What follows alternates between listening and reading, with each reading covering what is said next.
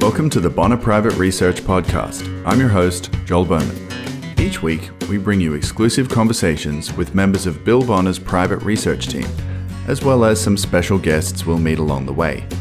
We're trying to connect the dots from high finance to lowly politics, private investments to public follies, from Wall Street to Main Street, at home and on the road. We're into sound money, personal freedom, classical books, and great wines, not always in that order. So join me and the rest of the Bonner Private Research team as we pack our bags and follow the money.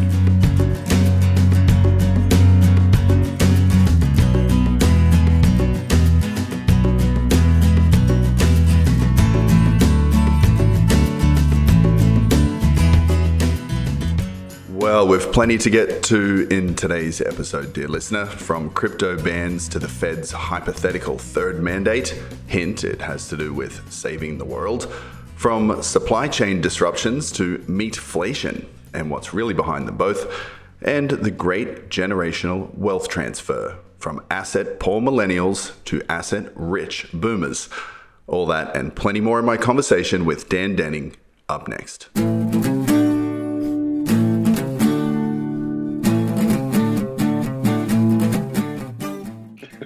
No, that has too much caffeine. Go for a sugar-free Oh, there you go. Gatorade. In, in sort of, but I'm starting to build my winter schedule around um, exercising in the afternoon, which is either about 45 minutes of different free weights, followed by 30 to 45 minutes of cycling or spin class, or just one or the other. So you kind of have to build your whole schedule. It's really boring, actually. I found that this happened when I lived in Australia that if you build your life around fitness, even if you feel good and you and you get results like you're fitter, thinner, healthier, life is a lot more boring that way. just as it will be, uh, just as life would be with with no taper if, the Federal Reserve removes all of its stimulus. It's From the financial market. segue. There you go. Yeah, Oh, I'm here all gonna- day. Look, I was going to try the veal. I was going to say, you know, the um, um, the the antidote for, for boredom, of course, in the in the spin class is listening to an engaging podcast. Um, I don't know where anyone would find such a such um, auditory enlightenment, but I'm sure if they searched hard enough, they'd come across something. But Well, can I can I interject really quick because it's it, uh, by way of opening the conversation, which I'm sure you had a better way to do it, but it reminded me of of something I sent around privately, which we all reacted to, uh, and it, it has to do with the spin class in the podcast because I signed up. I don't have a Peloton bike. I have a a spin bike which I bought last year early in the pandemic, and then I have a tablet from Amazon. It's an Amazon Fire tablet and then I signed up for the Peloton app. So I have three different platforms, but you can you can you can run Peloton classes on the on a tablet, right? So you you pick the class that you want, which is is it an endurance class? Is it high intensity training? Is it just relaxing? You can do it by music genre. I want 70s rock, I want 80s pop, I want 90s hip hop. You can do it by instructor, or you can do it by um, the, the amount of time that you have. So you could do a 15 minute class, a 30 minute class, 45 minute, hour and 15. So lots of options, kind of a cool thing. It's a subscription service. So I do that when I um, when I spin because it helps kind of structure the time so that I'm not just thinking about something else. So I wouldn't listen to a, a hardcore history podcast or Joe Rogan. I, I just wouldn't listen to that when I was exercising because I think the point of exercising is to get out of your mind and just inhabit your body for a while and and change change the pace of your day. So, um, but the point I was going to make is that this we read this long thread from uh, from a, a person who's on Twitter who we can name if we want, but he was making the argument that the, the reason the valuations in today's stock market are justified is that there's been a generational shift uh, in what matters to investors.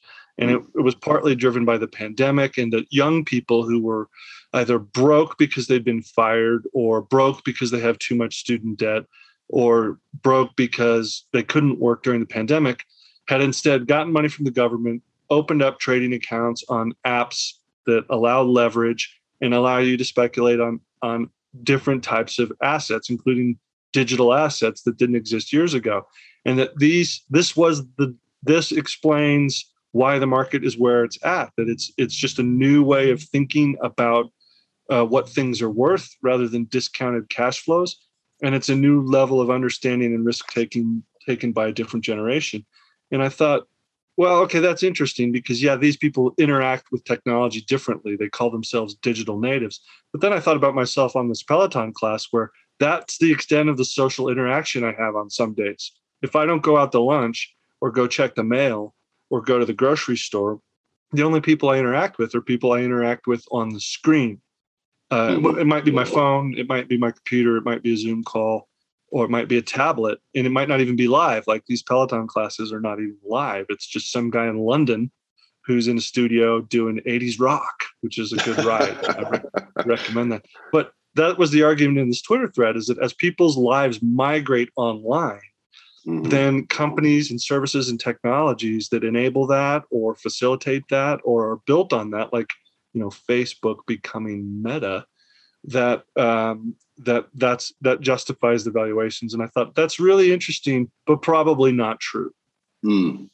yeah, it's interesting how we can build a narrative uh, around practically anything we want to we want to justify just because the world is so complex and there's so much of it that's unknown to us that if we have just a few data points that we can string together we can start to come up with a theory that can can uh, end up looking pretty plausible but just on that exact um, train of thought right there um, i spoke a few episodes ago with um, with uh, mutual colleague of ours and, and I guess good friend of yours, uh, Owen Tracy, and he mentioned exactly this idea of um, subscriptionizing, if that's a word, uh, subscriptionizing people's lives. And so there's been now a whole generation of people that have been reduced to their cash flow. And he made, I think, a very interesting observation. Uh, and it's along the lines of what, of what you were saying, slightly framed slightly differently, I think. And that's that there's a whole generations of uh, generation of people that viewed asset wealth as the real kind of foundation of you know capital formation and you know a real kind of bedrock of of legitimate wealth something that certainly could preserve through cyclical downturns however they might come about.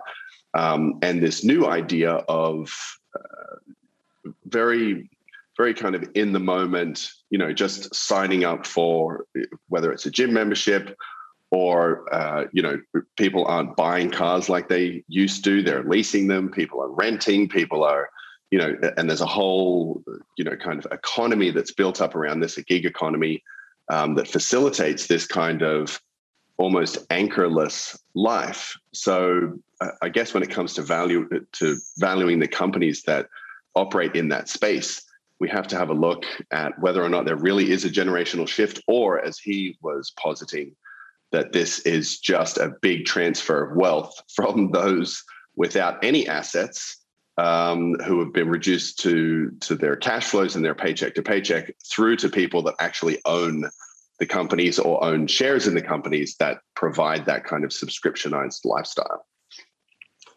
Yeah, I, I mean it's a it's a really multi-layered uh, multifaceted question, and mm. and it involves you know it involves a practical thing like interest rates, and a philosophical thing like the value of time.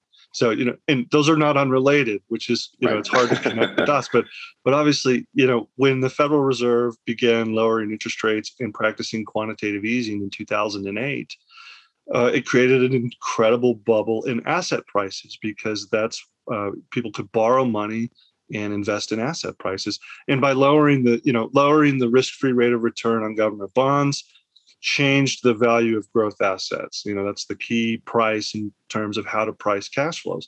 So the, the logical, rational response was to buy growth assets. And the things that were growing the fast weren't necessarily the most profitable, but you know, these were companies experiencing the network effect, like Instagram, which was mm-hmm. bought by Facebook and Amazon and now we got nvidia and netflix all these companies that are part of that so that only benefited though as we've seen in the macroeconomic data that only really benefited people who already owned assets so the top 10% of americans by net worth got massively wealthy but the bottom 50% who are not asset owners but our wage earners di- didn't get wealthy from that.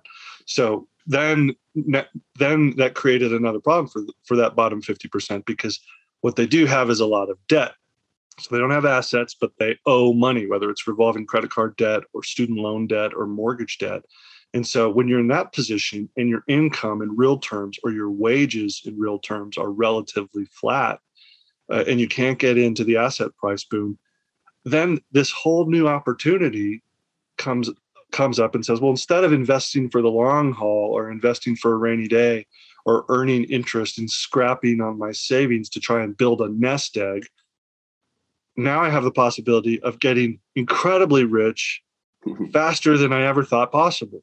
So mm-hmm. why wouldn't I do that instead? You know, why would I try to compound my wealth at four to six percent a year for 30 years when I don't even have any discretionary wealth? So the you know again the rational choice for those persons in a, in a low interest rate world where they can't get on the asset price appreciation train is to do what we've seen them do, which is to speculate on crypto coins or use meme stocks. And you know we would probably we should probably make a, a, a distinction between sort of the gen, genuine development in digital assets and what those are versus what I think a lot of what you're seeing is is just massive hell for leather speculation on people who are trying to get rich because they don't really have time to get rich through asset price appreciation. So it was all of that's in context of what the Fed has decided to do today, which is really nothing except uh, announce that it would taper its asset purchases from 120 billion a month uh, to buy 15 billion dollars a month for the next eight months. So it's going to reduce its mortgage-backed security purchases uh, by five billion bucks and its treasury purchases by 10 billion bucks. So by June, you know, it won't be uh, purchasing any more assets. And at that point, it might begin discussing whether to raise interest rates. But, you know, it's it's a really, and I'm rambling a little bit, but I think this people uh, don't appreciate uh, because it's hard to understand the relationship between interest rates and QE and and people's actual behavior with money. And w- when the Dow goes over 36,000 for the first time ever, and when Tesla goes up like 130 billion dollars a day, these things are all related. And to me, they all mm-hmm. say that we're you know we're seeing something we've never we haven't seen anything like this since 2000, and it's an it's an awful lot like that right now. Yeah, it's it's interesting to think of um, the the kind of disconnect between what people see as you know monetary policy and the behavior that they see happening around them and it there seems to be this this um, irrational knock-on effect but if you do as you do and and uh, and as bill does daily if you connect the dots and, and follow it back there's there really is a causal relationship that might not be necessarily immediately intuitive but that's part of the work that uh, that you guys are doing. But i often think about that with regards to, let's say you alluded to, to crypto assets, then I mean, it, if we had have had a, a central bank that was reliable, that was a good custodian of its currency, that didn't abuse its uh, its exorbitant privilege, uh, let's say, then we wouldn't have had such fertile ground for a disruptive technology like that to grow up. And on the same the same side of that coin, uh, let's say, if we didn't have interest rates that were artificially pinned to the floor for so long, then we wouldn't have what is known sometimes in Austrian circles as the malinvestment and this kind of these big speculative bubbles that just kind of you know blow up through different um, parts of the uh, economy from time to time. But it it does make sense and this is where it gets back to back to uh, Federal Reserve policy at the moment. If you, I just read a headline that says if you're not making, if you don't get a five percent raise next year, you're officially losing money. You're and and that's just at the that's just at the at the official inflation rate, which is a 30 year high of whatever it is, 5.4 or 5.8 percent or something like that. So in that sense, it does. If you're watching your money just kind of you know fritter away in value, it's not difficult to see why people would who have been sort of boxed into a corner like that might start to look to the person next to them who has the promise of 8 10 20,000 percent for you know they can make in the, the next couple of days and think what choice do i have at this stage Uh, and so it's really the the policies that are driving that kind of behavior, which they then point at as as irrational. Yeah, it's it's a kind of forced financialization because you can you can you know we say force like no one's compelling people to do these things with their money and to put their money at risk. But but if you don't do something, then the reality is, as you pointed out, that the value of your labor expressed through your wages will decline relative to the cost of living and and other things. So you try to get ahead of that by finding something that's going up at a faster rate. And what that means is you you put money in. It used to mean you would put money into a productive enterprise, a business that, that could generate earnings. And now it doesn't mean that at all. And I mean, partly, uh, I think I said privately too. I, I admire in some ways what's happened because it's it's almost like there was a great story a few uh, probably 10 15 years ago about a, a boy scout in michigan who built an atomic bomb he had uh, he did it on his own before the really kind of before the internet he he uh he and how he got the the nuclear material for it was a long story but he used open source information he actually wrote i think to the department of energy and they were like wow this kid is really enterprising. Let's help him. And they gave him some material they probably shouldn't have. It, he didn't know what i mean they didn't know what he was doing but turned out he built uh, uh, something like a nuclear reactor. It was either a bomb or a reactor. Uh, and of course it wasn't a major threat but it, he had gotten most of the important parts right. And I, I thought of that when I was looking at what what people have done with GameStop and AMC, and with some of these crazy uh, crazy cryptos. You know, there's nine thousand of them. It's kind of like a guerrilla army that's decentralized that has figured out how to build its own printing press. So they've been hmm. locked out of the ability to benefit from asset price appreciation. So that's for Federal Reserve board members, governors, members of Congress, investment bankers, and you know the, the 1%. The stock market is for them getting rich. And then all these other people figured out, well, if it's if it's just a question of goosing asset prices, let's find an unregulated market where we, we can create assets and then bring all of our liquidity to that market in a decentralized but coordinated fashion, drive them up, make our money, and then move on. It's like the mm-hmm. Mongol horde, you know, moving across the steppe so that uh, they can just get to, to Eastern Europe. So uh, in that part, uh, that part I'm interested in. But what worries me is that, especially this week, the um, you know the government has announced its position paper on on stable coins and essentially saying that you have to be a bank or we're going to regulate you like a bank, which means you have to have capital requirements, reporting requirements, uh, and insurance requirements. You have to, you know, the equivalent of federal deposit insurance. So they're starting to push back on this sort of guerrilla printing press. And that worries me is that you're going to get a lot of people who had nothing to, to lose by taking these risks, lose whatever it is that, that they've risked. That, that would be a big, big tragedy. But I, I think that seems like what, what the authorities are doing in reaction to financial markets that they don't control right now yeah, I mean, it it would be it would be a, a, a, historical aberration, I think, if the monetary hegemony that is being challenged or that had declared to be challenged didn't didn't kind of fight back at some point. I mean, you know, we have we've had bans and um, onerous regulations in various jurisdictions around the world. Um, you know, some different states uh, and states within states have been have declared themselves more crypto friendly or crypto asset friendly.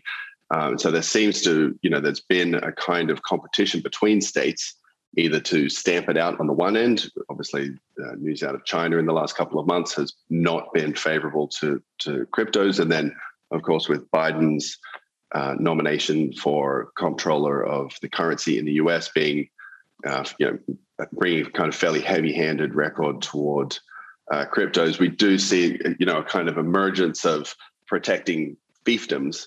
Um, so I think it would be it would be strange if um, if they didn't rise to the threat. So it, it, remains to be seen how the market will work around that and how they will how they'll manage to to scramble and leverage any kind of asymmetrical advantage that they think they might uh, they might have through their decentralized network there. But just for for people who are listening who maybe aren't participating in the you know latest crypto mania or um, you know crypto asset um, bubble, but who are watching these uh, headline inflation numbers and uh, sort of calibrating it with their own real world experience, either at the pump or at the at the grocery store or in their heating bills uh, or at the post office, uh, as I wrote about just last week. What do you make of this um, so-called um, temporary inflation? Now that temporary means deep into 2022, um, is as as Ms. Yellen has has now conceded. Uh, are we looking at it, you know, getting a lot worse before it gets any better? Do the Fed have, beyond what you just mentioned before, any meaningful tools to put the the genie in the bottle or the toothpaste back in the in, in the tube, or pick your metaphor there, or are we in for a you know kind of spiral? Uh, that's that's really the important question right now uh, for uh, for everyone. I mean, for you know, there was a political aspect to it with the um, election results in Virginia and uh, and in New Jersey, which uh, went well. One of them went against the Democrats, and the other's kind of up in the air right now. But those those were both states that were heavily for Joe Biden, and depending on which analysis you subscribe to, you know, the the issues driving the change in suburban voting patterns were pocketbook issues. They, they may have been cultural issues related to critical race theory in schools and you know and and other social issues. But I, I tend to think that people still pretty much vote with their pocketbook. So it was more about groceries and gas than it was about gender. Uh, mm. We'll we'll see because that's a that's a big thing going into next year. But what people would expect is that if inflation was transitory, or if, as Powell said, the forces were transitory, then um, then the Fed could be very methodical about raising interest rates, which it said it wouldn't do until the taper was done. It said those are those are separate discussions. So the taper and the interest rate, rate uh, policy are supposedly separate. But if you continue to have four, four and a half percent, five percent consumer price inflation, then uh, the Fed would have to raise interest rates faster, and that's what the bond market is already saying. And you know, that would be bad for stocks and and uh, but but there are other issues there, like you said that the Fed is claiming, and other people are claiming that what's driving inflation is uh, certain things in certain industries which are labor related. So people not returning to work because they had uh, unemployment benefits, or people not returning to work because vaccines were mandated in industries like trucking or at the ports or in shipping. Uh, so we don't, you know, there's not a lot of clarity on whether the so-called supply chain issues are what's causing inflation. What's causing the, the kink in the supply chain? Uh, is it poor state policy in California about truck chassis? Is it the hours of operation in Long Beach? Is it could it become mandatory vaccinations for stevedores and port workers? You know, it's not quite clear um, that these are all pandemic related factors, which is what the authorities are saying. I think the simplest answer historically is just a giant explosion in money supply, which is changing the psychology of consumer expectations. And people say, well, yeah, that's true. M2 grew a lot, or the Fed balance sheet expanded, the deficit's larger, but the velocity of money is actually slowed down. People people still aren't spending money yet. So to me, the dis- discussion about what's driving inflation is is always and usually everywhere a monetary phenomenon, and that happens between the ears of people. They have to decide: Am I better off saving this money, holding on to cash, or had I start spending it on things that are not going to lose value or or buy them now because they might be 10 or 15% more expensive in several months. And uh, you know we're at the very beginning of that process right now. And and if you look at some of the historic macro indicators which bill and i look at in the newsletter and i'm talking about uh, the deficit to gdp numbers being around over 100% two years in a row in the united states um, or the debt to GDP numbers uh, and their historic growth. When you get into the range we get we're in now, then it's not an exponential curve, but it's the beginning of a serious monetary crisis. And no one's really still having that discussion. They're saying, well, that's not what's going on here. But to me, that is what's going on here. And so, what you do with your money has to be in that context. And our, strategy is to um, to avoid getting caught at the top of an asset bubble.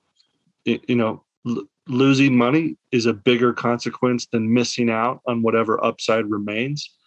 Uh, and then figuring out what to do with your, cash because we have currently in our model a 40% allocation to cash, uh, no allocation to bonds, 25% to stocks, and then a very large allocation to physical gold and real assets. But we would rather sit out the end of the bubble than try to catch the tiger by the tail. We still have to figure out what to do with all that cash because if, mm-hmm. if inflation is a risk, then having a big cash position is a risk too. So that's that's the big discussion going into the end of the year. Yeah, it's uh, going back to the um, your discussion about uh, Mr. Powell and uh, tapering and interest rates being separate conversations, it just strikes me as as uh, so blatantly parental. You know, we'll have a talk about your broccoli, and then we'll we'll start talking about dessert. You know, it's it's very it's very like as if the as if the two things aren't aren't uh, aren't related. But I I had only just gotten back down here to Argentina when this whole uh, supply chain issue started popping up in in the news and as bill mentioned in today's uh, in today's diary you know it's as if we went a couple of thousand years with you know little to no disruption uh, with you know global supply chains. And now all of a sudden it's this you know if you're paying 6.99 for a gallon of milk it's because of supply chains. If you can't get your you know whatever gadget or widget or whatever it is on Amazon that's blamed uh, on supply chains. When I remember first seeing those headlines kind of creep across my screen when I first got down to Argentina, and of course, everybody down here in Argentina knows what empty shelves mean, and they know why there are empty shelves. And it's it's exactly as you said. It's uh, largely because between people's ears, they expect there to be none of that thing tomorrow because everybody's going to be racing to get hold of it and get rid of their money now. So this leads to runs on everything from, you know, depending on the circumstances, toilet paper to meat to whatever goods and essentials.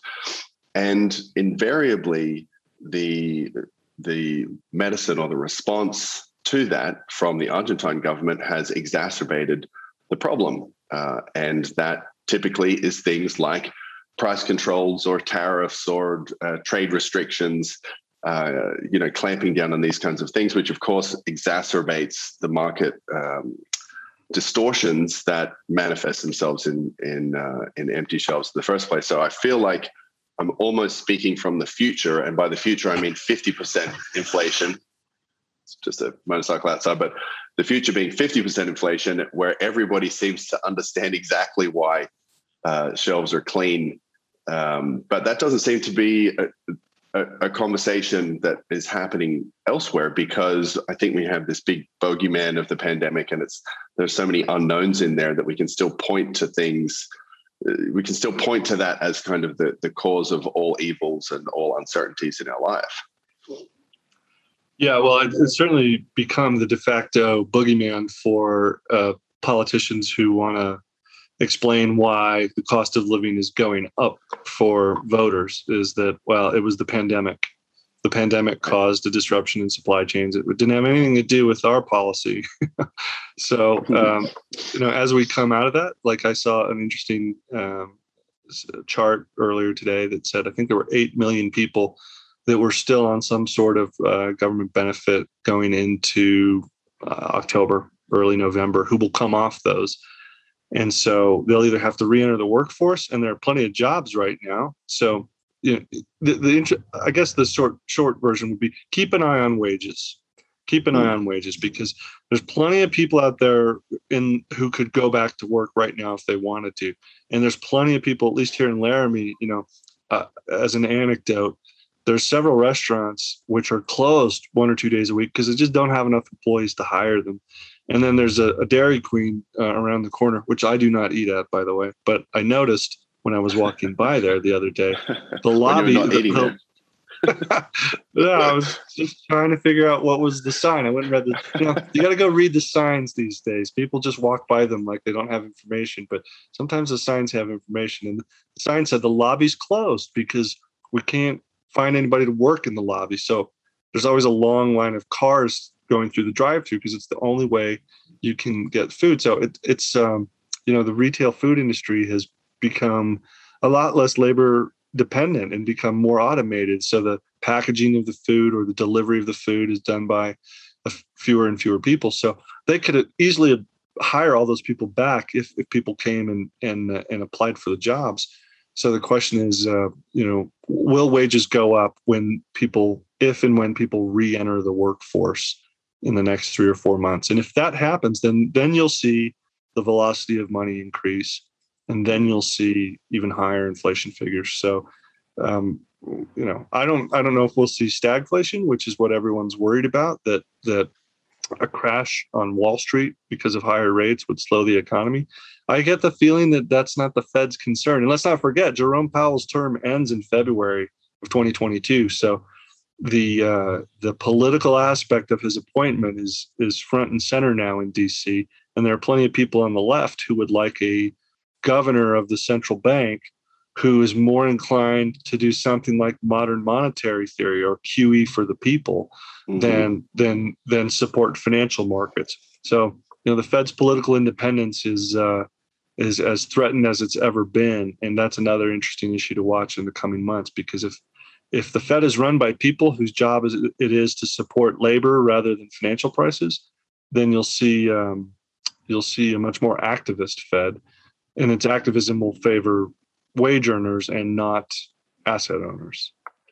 And so, what about the the third uh, mandate of the Fed? And this this is the the hypothetical mandate. I mean, we have the twin labor and labor and inflation, uh, yeah. and and there's been some um, there's been some talk about uh, a third component to what the Fed's responsibility ought to be, and this is with regards to some kind of equitable, distribution of wealth or climate management, social justice, that kind of sphere. I mean, it, it, it does seem you, you alluded to the the um, the elections in New Jersey and, and Virginia having some kind of uh, potentially some kind of cultural component to them, um, some kind of social justice component to them. I, I know critical race theory was potentially at the forefront um, of voters in Virginia and their rebuking of, uh, of Governor McAuliffe. Do you think uh, as we get closer to um, Mr. Powell's seat becoming vacant, that hypothetical kind of third mandate, uh, let, if, if, we want to call it that, of, of the Fed might occupy a, a larger sphere along with with um, with the employment and and inflation, which is supposedly only supposed to be focused on thus far? Yeah, I think that's a great question, and and I think it's even more uh, relevant now after the stupid climate talks in Glasgow. and I say I say stupid because if there were a climate catastrophe, you wouldn't have 400 private jets and motorcades where cars are waiting on idle as the world burns. You know, there's a level of hypocrisy the the level of hypocrisy in that was off the charts. But one of the things that came out of that at the end was another incredible hypocrite who's a former Goldman Sachs guy who, when he was governor of Bank of England for seven years, didn't do a single thing, didn't raise interest rates one time. uh, Mark Carney, the former governor of Bank of England, he's a Canadian. He was also the governor of the Bank of Canada, but he's positioned himself along with Michael Bloomberg as the head of a global initiative to net zero carbon emissions by 2050. What they've done, though, is they identified financial partners, including central banks, but also pension funds and asset managers, whose whose orientation will change from from uh, wisely investing in preserving the value of private sa- savings to uh, directing those savings and allocating them toward the decarbonization of the global economy. So they identified partners who have about 130 trillion dollars in private assets under management and said we're now going to going to cease funding industries that harm the climate so first and foremost fossil fuel industries but then we're going to go with the sustainability uh, environment and governance the esg mantra and we're going to start allocating capital in financial markets based on whether or not you're helping to save the planet what they haven't done yet is they haven't enlisted the help of central banks, but that's a critical part of this plan because you can only steal so many private savings or redirect them toward other investment goals. you can do that, and it's, incredibly. It's not going to work. It's it's it's the it's a modern version of the Soviet Gosplan, where it's it's a centrally allocated state-sponsored investment program. But what you really need to do is you need to print tons of fake money so that you can invest it in the stuff that you think is going to save the planet. So this is this is QE for the climate. Uh, it's MMT for the climate, and the central bank has to be on board for that because, in the same way that they've monetized government debt to enable the government to to expand its pandemic relief programs, say you launched uh, green bonds to fund thirty trillion dollars and close down 700 coal power plants and 500 coal mines how are you going to how are you going to bail out the communities that get destroyed by that? Well you're going to you're going to borrow 10 trillion dollars from financial markets and if financial markets won't buy that debt then the central bank can buy half of that debt. So uh, the mandate for central banks rather than just being about employment and inflation and preserving the value of the currency could expand to be to save the planet, reduce the uh, make sure that the Earth's temperature doesn't grow by 2.5 degrees Celsius, and uh, and in order for that to happen, the, the politicians in Congress in Washington have to control the central bank. So I think that's one of the one of the really interesting questions right now. Historically, we'll look back on it and says who, who gets to control what the mandate of the central bank is. And at the individual level, it's really who gets to control your money? Is it your money and your savings? Or because right. you're spending dollars, is it the government's money? And because somebody else is managing it, they get to decide how your savings are invested. And my view is uh, it's your money, it's your body. So people can't tell you what what to put into it and it's your savings. So if you don't want them to be captive to other people's decisions you have to figure out where to put your money so that you have the maximum benefit from it and the maximum control from it. The other by the way the other thing which doug casey mentioned recently our, our mutual friend is that sometimes you can put the put the rational side or or the um, philosophical side of this discussion to the side and just say well just go with it you know, just go with it. If the central banks are going to pump trillions of dollars into renewable technology, then just buy an ESG friendly this is the yeah. fund. Yeah. So don't have principles. It's better to be rich than right, is what someone told me. And I said, well, maybe for some people, but if if all you're trying to do is be rich, then eventually you're going to get wrecked. And I think we're closer to getting wrecked than rich. But I was saying that five years ago. So um, maybe I'm too maybe I'm too focused on being right. Yeah, well, I mean, another another aspect to that, uh, which is very important and and kind of brings the two themes together, is that I'm sure the haven of private money, that is to say, crypto money, will be uh, you know front and center along with you know the whipping boy du jour of oil and gas um, as heavy polluters of the environment. You know, mining is obviously very, very intensive. And just from, um, we could maybe wrap it up just um, at an individual level.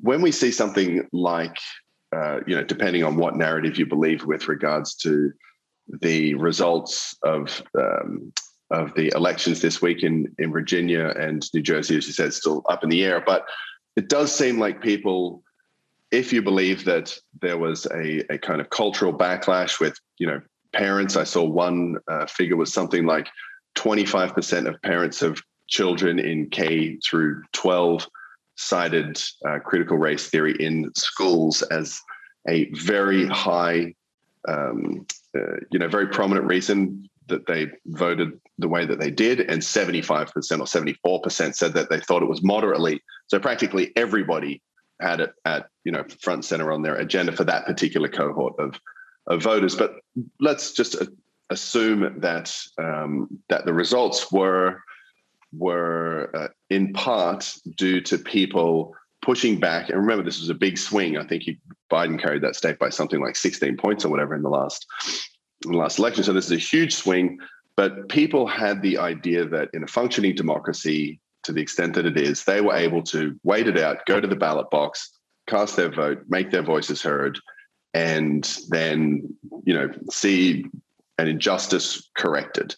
Um, if what what can individuals do specifically if there's something like um, you know the, the the central banks co-opted to to heal the planet or redistribute funds or or or whatever it happens to be. It's not like you can go individuals can go and just vote out um, you know a Jerome Powell and replace him with somebody more responsible and more in line with their philosophical preferences. Um, is it mostly a case of just playing defense and and uh, dealing the hands that you're dealt, as as our friend Doug might say, or what can we do at yeah. an individual level?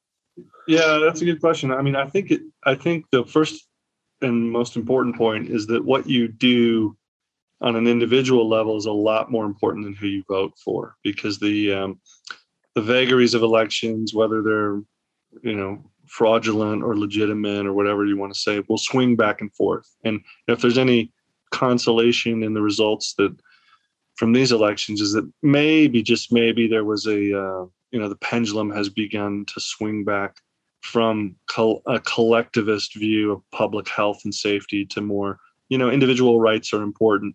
The state doesn't own your children. You're entitled to know what they're teaching in schools. You pay for them. These people are not unaccountable. And you know you, children don't belong to the state. It, it, i think at that level it was a really visceral reaction because many many people were quite willing to go along with the idea that we're just trying to stop the spread for two weeks or no i don't want to kill my grandparents and i want to you know i'm happy to wear a mask if it makes other people feel better for a while but if that you know if that if that swung all the way into a com- complete collectivization of public health, where vaccine mandates, uh, you know, vaccines were mandatory in public schools and, ma- and masks are mandatory in public schools. That might have been a bridge too far. So, you know, that's where government should work at the local level, and that's probably the interesting aspect of the elections is that you can, if you're going to influence your community through politics, you're more likely to do it from the town board, the county board, or from the state house, not from anybody in Washington because all of those people are basically, you know, in for a penny, in for a pound on the on the on big government. But our view has always been that regardless of what happens, and I say our, I think you and I agree on this, and it's certainly been Bill's view, and he's been heavily influential in my view that the best way to preserve your freedom is not to pick the right candidate or the right public policy, but to be able to take care of yourself financially. So that you can take care of yourself and your family and your loved ones or or whoever's in your community and i think that that's your only real proactive uh, action rather than def- a defensive action um, so you're right. Financially it's defensive. It means how do i make sure these people can't take my money or steal my savings? That's why we're in defensive assets. And th- there's no nothing that's foolproof in that regard. So as you know gold got confiscated in 1933 by executive order. So, you know, there's no risk free way of protecting what you've earned. Uh, so, you, you have to do other practical things. For me and for Tom and for Bill, and I think for you, part of that is choosing what community you want to be a part of, not just intellectually and financially, but physically. you know, where do you want to live? What what jurisdictions are le- less likely to confiscate your wealth or restrict your ability to move your money where you want to move it? And uh, that's that was interesting in New Jersey, by the way, because the taxes are high there, and uh, you know people probably enjoy the benefits of living close to New York City, but there's all these other negatives. So I think we just have to push back against this narrative that there's an immediate global crisis that requires a coordinated collective action at the expense of your freedom and money. That's what's on the table. I don't know how to push back against that, you know, through social media or through politics. So I think you just do it at the individual level and say, "This is nonsense." Speak out against it, and uh, be vo- be vocal about it, which I think people are better about now once they realized, you know, their opponents aren't giving ground. But you know, in terms of public policy, I, I have no idea. If, if the Fed becomes politicized and decides to make another big mistake, then uh, no one's going to protect you from it but yourself. And that, that's what you need to be focused on. All right. Wise words for individuals listening. And you can hear probably a bunch of angry individuals at a traffic jam just out front of my window here. So yeah. maybe inflation yeah. has ticked from 50% to 55% up here today in Argentina. But uh, Dan, mate, great to speak to you. We'll uh, we'll be catching up again uh, as soon as possible. Thanks, mate. Yeah. Thanks, Joel. Thanks for listening to this episode of the Bonner Private Research Podcast. You can find more conversations like this in the members only section of our website at bonnerprivateresearch.com. If you would like to contact us, please address compliments and complaints alike to podcast at bonnerprivateresearch.com. We look forward to hearing from you either way. Until next week.